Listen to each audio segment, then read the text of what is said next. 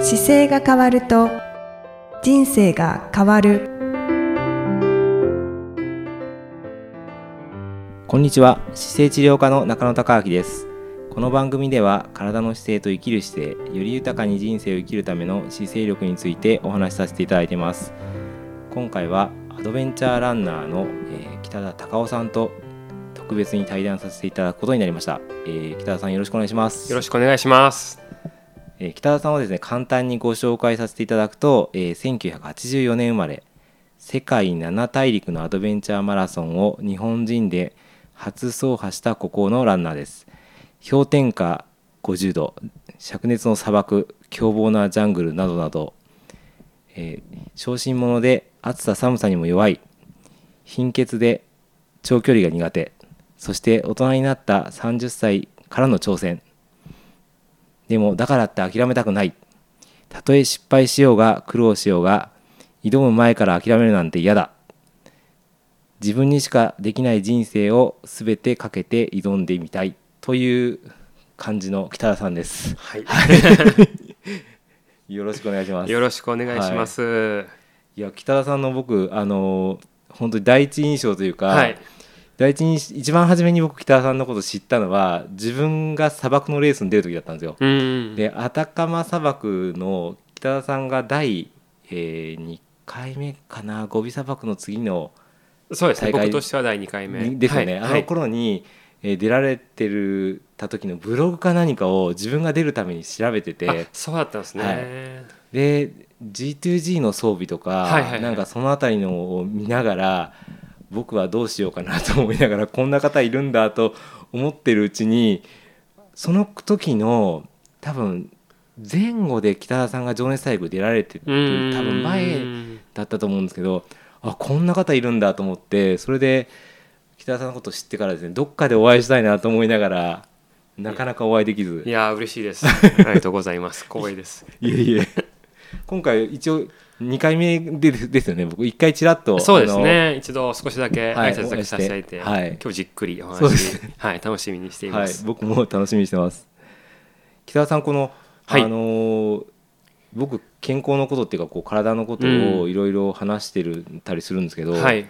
北田さん自身も結構運動ってどうだったんですか得意だったんですまあ大きな意味でその運動っていうと、まあ得意な方でしたね。かあまあ、学生時代からもともと言うとかけっこが早くっておーその学生時代陸上の短距離選手とやってきて、まあ、ある程度まで来ましたので、はいそういった意味ではまあ運動好き、うんうんうんえー得意な方ではありましたあね。なるほどなるほどでもあれですよねその運動してる頃にこう砂漠行ったり極地行くとは思ってないですよね、全く思ってないで すね。でもともはいと短距離の瞬発系だったのうんで、うんうまあ、多くの方瞬発スポーツもされてる方はいはいも思うと思うんですけど長距離のランナー何考えてるんだと、はい何を考えてこうぐるぐる走って何時間も走ってるんだと思ってた側だったので、はいはいまさか自分がこんな長い距離走るなんてですね、はいもう想像できなかったですね当時じゃあ最大で長くてどれぐらい走ってるんですか学生の頃って学生の頃は、はいえっと、メインが400だったのであじゃあ本当トラック一周そうですそうですかだから40何秒50何秒で終わる世界ああでしたねあまあ、長くてもだからに数分という数分はい、それがまさかのまさかのまさかで人生わからないなといねう、え最近だとあれですもんね単位が僕も自分の中で250キロってどんな距離かが、はいなんとなくうん自分が出てるのはあってようやくなんか世界観が理解できるんですけどさらに4倍ということがた単純に日数も4倍になるんですよねそうですね1000キロっていうのを2019年出まして、ですよねついに4桁いってしまいましたそうですよね、はい、いよ期間にして何1週間1か月1ヶ月っていうことですかいや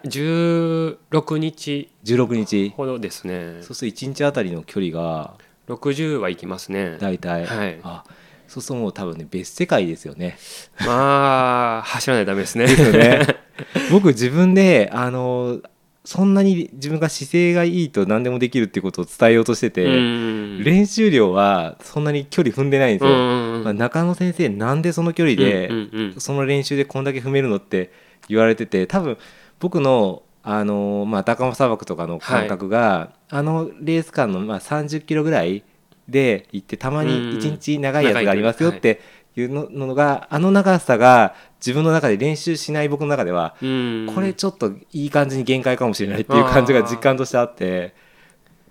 距離踏まないと多分この先はいけないんだろうなと。そうですね、はい何かいるかもしれないですねですよね。普段もだからあれですよね全部移動はほとんど体を使ってが多いです。が多いですね、やっぱりこう速く走るってよりも、うんうん走り続けれるっていうのが僕の、うんうんうんお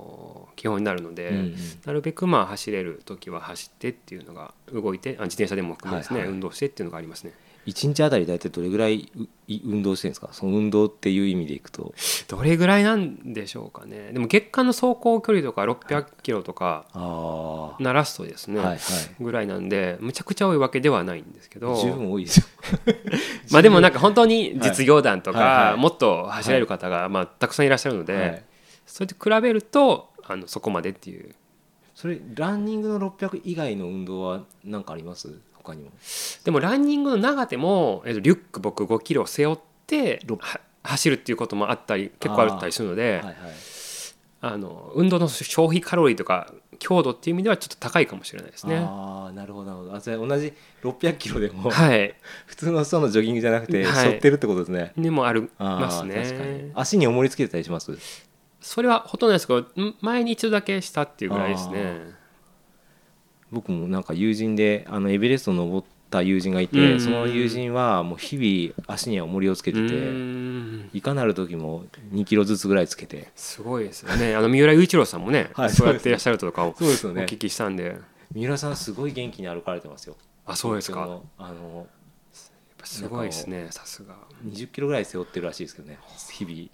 や頑張らないと思いま すね。そうかでも600キロなんでやっぱりねはい。うんその中で体ってなんか壊れたりします痛かったりとかやっぱり、り痛みだったり故障は起こることはありますうね。ん今も抱えててですね、なんかその左の足足の、うんえーっと甲というか、はいはい親指から甲にかけてもしかしたらなんか外反母趾みたいななのかわかんないですけど、はいはいなんかちょっと痛みがあったりとか。僕そういうの直すの得意なんですあ本当ですか。お願いしま す。あのなんで起こるかとかをはい分析して、であのそう外反母趾っぽくなるのってこう親指が中入るじゃないですうか、んでその理由が結構あるんですけど、うんあのアーチがちょっと一個崩れてくるんですよあの横のアーチって言われてる横のアーチ僕全くないんですよ。あそうですかもうそれねゼロゼロです。あむしマイナスかもしれないです。それを作れるだけで全然変わってきあま本す当ですか。はあぜひお願いしいます。でちょいちょっと使えなくなってきてる原因がやっぱあってうん人間の足って本来裸足専用なんですよ、うんうんうんなので北田さんの人生の中で果たして足使ってる期間が少ないですね少ないじゃないですかはいそうすると靴のクッションの影響が受けるのとあと一般的な靴ってかかとが上がってるんですよ、うんうんそうすると自然に足って前滑り起こすんで、うんうんうんうんそれが原因でなるほど結構使い方が苦手になってるケースも多いんですよね。そうか、はいあるかもしれないですね あのいくつかでも対策それあって、はいあのこう握るような曲げるトレーニングってやったことありますありますタオルとか、タオルのやつ、はいあれをあのただのタオルじゃなくて、うん、ああの実は正しいアーチに持ち込んできてそこからやった方がいいですあなるほどです、ね、なので横アーチの補正のテープしてからちょっとやるとあか、ーそこまではやってなかったですね、あの正しい位置にレイアウト持ってっちゃっうんて、うんうんでそこうんうでん北田さん今多分ハイペースで練習しないじゃないですか、はいなので正しい位置に体を持ち込んできてそこで使う練習してくると静かにか積み上げてくるんで、本当ですか、うん、やります 教えてくださいおっしゃいますおっしゃいますあの多分そういうけし故障があの多くの方ってやっぱり知らずに痛みがあって気合と根性でいくんですけど痛みってやっぱり続けるともう間違いなく怪我してるのうで、んで怪我してるやつを一旦本当は直してあげて、はいあの持ち込めば怪我してる時なんかは例えばランナーでその今の北田さんの足のやつってまだ走れるじゃないですか。うんですっごい痛くなって動けない方だったら逆に足使わなくても自転車こぐとかの練習変えちゃったりとかうんうんうんうん心拍だけあの落ちないようにすれば代用がいっぱいできるんでなんかそんなの僕もあの得意なんでまたぜひ後でいやーぜひお願いしますそう最近なんですねじゃ あ足がそうですねあー今年の3月頃にそれはなりましたあねーその前は測定筋膜炎になったりとかもあったりましたね、えー現時点がだから今10月なんで6ヶ月7ヶ月ぐらいそうですねあまあ、徐々に緩和はしてるんですけど横アーチに対し関してはずっともう一緒持病みたいな感じになっているおーしまっている感じですね靴とかはあれですかなんかか気をつけてたりしますあのー以前分厚いのをうん履くことになっていっ時から最初は僕リ短距離ってはい薄い薄シいュですよねーペラズなんペでラすのはいはねいはいそのイメージで最初マラソンとかも始めたんですけど、はいはいじゃあ足の裏が結構痛くて、はい、それで、えーちょっと厚底がはい、出ましたよね、 1世代前に、うんえっと、今のナイキの厚底よりも前に、はいはいえっと、砂漠とかでは厚底がちょっと流行ってて、はいはい2013年4年5年ぐらい、はいその時にちょっと厚底に乗っかかってですね、そっから厚いのばっかり入ってたら、はいそれに慣れてしまったのあかで今はあのちょっと薄いの履いたりとか、あの走る距離とかダメージに合わせて変えたりは、あれ靴ってスポンサーがついてるんですかえっと、今水野さんがメインスポンサーはいあそうかじゃあ使わざるを得ないところがあるんですねえっ、とまあできる限り使った方がいいですなるほねど。なるほどそっかそっか結構ねあの裸足に近い感じのフラットでうんな練習ができると足の中で違うので一旦でも痛い時って厚いのじゃなくて薄い方に戻した方がいいんですよ、うでーん薄いので正確にできないとなるほど厚いでやすつっねてごまかすじゃないですかがそう本ですよね。本番は厚くていいんですけどそうですよね。うん普段はですね。普段の練習は薄かったりする中で正確に使う方を多分練習した方が、確かに。はい、よりいいかもしれないです。はい、なんかいっぱい出てきそうでそんない話っが。ぱいありますね。はいそうかそうか。うん、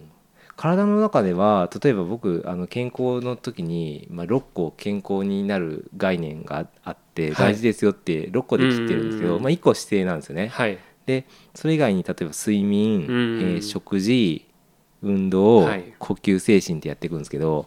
あのなんか例えば睡眠とかだとふ普段の生活してる中でこうどっちかというと大会以外が練準備期間みたいな感じですよね普段まあそうなりますね。だから睡眠とかでなんか気をつけてることってありますまあなるべくやはりあの質のいいというかですね、はいあの眠りをしたいなっていうのは思ってますはね。いはい、で具体的には、えっと睡眠前に入浴して、はいはいそこからストレッチがてらあのちょっと瞑想ほどではいかないですけど、はいはい落ち着かせて眠るっていう、えーでちょっと練習だったり、うえっと強度の時する足がほてったりして眠、はい寝つきが悪い時があるので、んうんはいそういう時はあの足にアイスのはいはいはい置いて、はい寝ると、はい寝つきがいいので、はいはいそういったのもしてたりしますね。えーやっぱりだいぶ練習してますね足でいやまああの時々こうドカンとするとですね、ははいいはいはいホテることがあるので確かに確かに、はいあの何とも言えない感じですよねそうで暑すくてだるくホテってですねちょっと上げるんですかやっぱ足上げて寝てますそこはあんまりですね時々上げるんですけどなんか寝返りがしづらかったりするので,、うんあでで走った後は上げたりするんですけど、はい眠る時には普通にフラットになる、なってます、はいあのアイシングとかの時っていうかそのダメージ打った時の 4, 四原則みたいなの知ってます怪我した時の4原則何ですかこれねあの、はい僕柔道整復師っていうそはのい接骨院の先生の資格がもともと持ってるんですけど、はいそこで怪我した時のトラブル方法ってうん直し方あるんですよでもうどれも一緒なんですけどまず、まあ、レストではい安静にしましょうが1個で、その次アイシングなんですよ、うんでちょっと冷やした方が結局血管ってこう怪我した時って開くじゃないですか、うんうんうんで出血が増えるから冷やすことによってきあの出血減らしましょうっていう状況があって、それから次コンプレッションなんですよでうん圧迫するっていうのが楽でよくあのちょっと着圧のきついタイツとかあるじゃないですかで練習ひどい時の後にあれ履いて寝ると結構戻りやすかったりとかなるほどですそういうあともう一個あともう一個なんあですかとライあの E- E がエレベーションで上げるなんですよ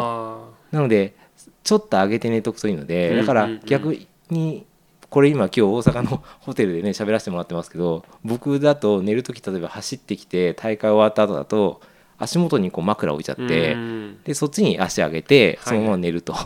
なるほどですねいうのをすると練習後にはやってますけどやっねてます僕、うんはい、1時間とかしんどい時はほてった時は多分寝た時もそれでやっとくと翌朝結構楽だと思います参考にします、はい、あのだからねこう大会の長いやつで14日とかじゃないですか、その間の夜だけうんきつくなってきたらあのタイツのやつなんか持ってるとそれをつけたまま足上げて寝ちゃうとかじゃあ回復がよりうんそうですねあの砂漠の時は僕リュックを足元に置いてああ確かにですねでリュックの上に足上げてで寝てましたね、うんそうすると割と回復が う、んうんうんはいなんかそんなことができるといよりいいのかなと思って今。はい、 ありがとうございますいえいえそっかじゃあ睡眠に関しては割と普段な7時間ぐらいですかもっと取ってます8時間とか8時間寝ることもありますねでも練習量は多いから結構寝れたら寝た分だけ楽ですよね楽ですね、じゃあ睡眠不足が一番ない感じですねそうですね、うんしっかり寝たいっていう感じですねまあ本番は全然寝なかったりはするんですけど、い普段はしっかり寝るっていう、あなるほどなるほど、はいじゃああの今度あれですか食事とかだとどうですか食事はですね、普段気をつけてることっていうかなんかこんなのはやらないようにしてるとか実はそそうでもないとかまあそこまでなんかストイックでもないんですけど、あのもともとまあスポーツしてたこともあって学生時代、はい自然となんか健康世間でいう健康イメージのある食事うん、うん、は自然と取ってるかなっていあうー一汁三菜みたいな感じですね、はいはいは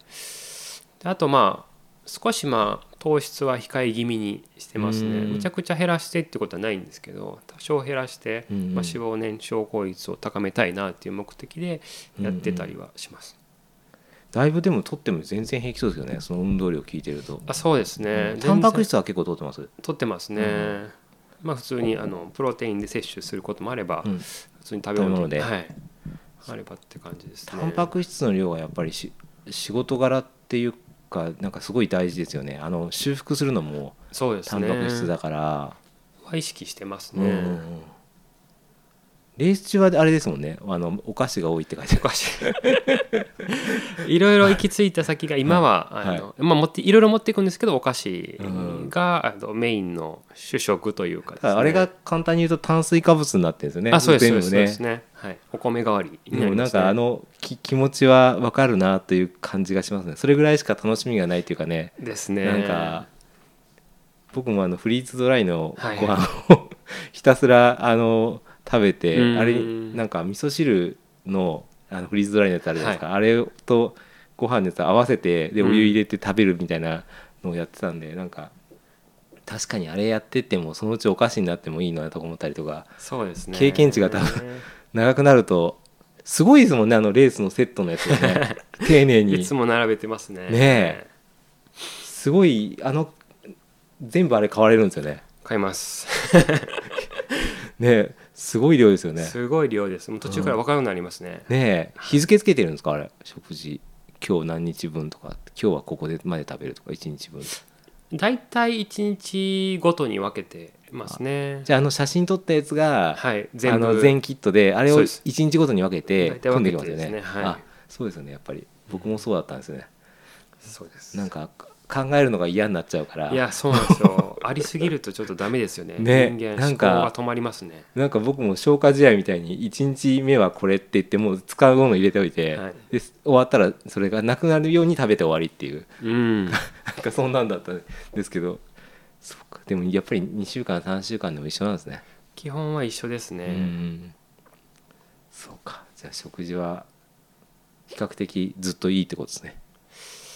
まあそうですねあ今あれですよね結婚したから奥様が作ってくれるからあそうですねね作っていただいて、はい、えありがたくさらに良くなりますねじゃあ状況そうがですねうんはいそうかじゃあ睡眠食事っていう感じはそんなところで一回じゃああのこれまだお聞きしたいことがいっぱい出てきそうなんで、あの引き続き第2弾という感じでちょっと一回ここで切らせていただいて、 えー、とまた次あの第2弾で続きでおわかりました話を伺えればと思います。あのじゃあ今回は、えー北田隆夫さんにお越しいただきました。また引き続き第2弾もお願いします。はいありがとうござい失礼しますありがまとうすございましたこの番組では姿勢や体についてのご質問そしてご感想をお待ちしておりますご質問とともに年齢体重身長性別をご記入の上中野生態東京青山のホームページにありますお問い合わせフォームからお送りください体を見直す時間は人生を見直す時間である姿勢治療科の中野孝明でした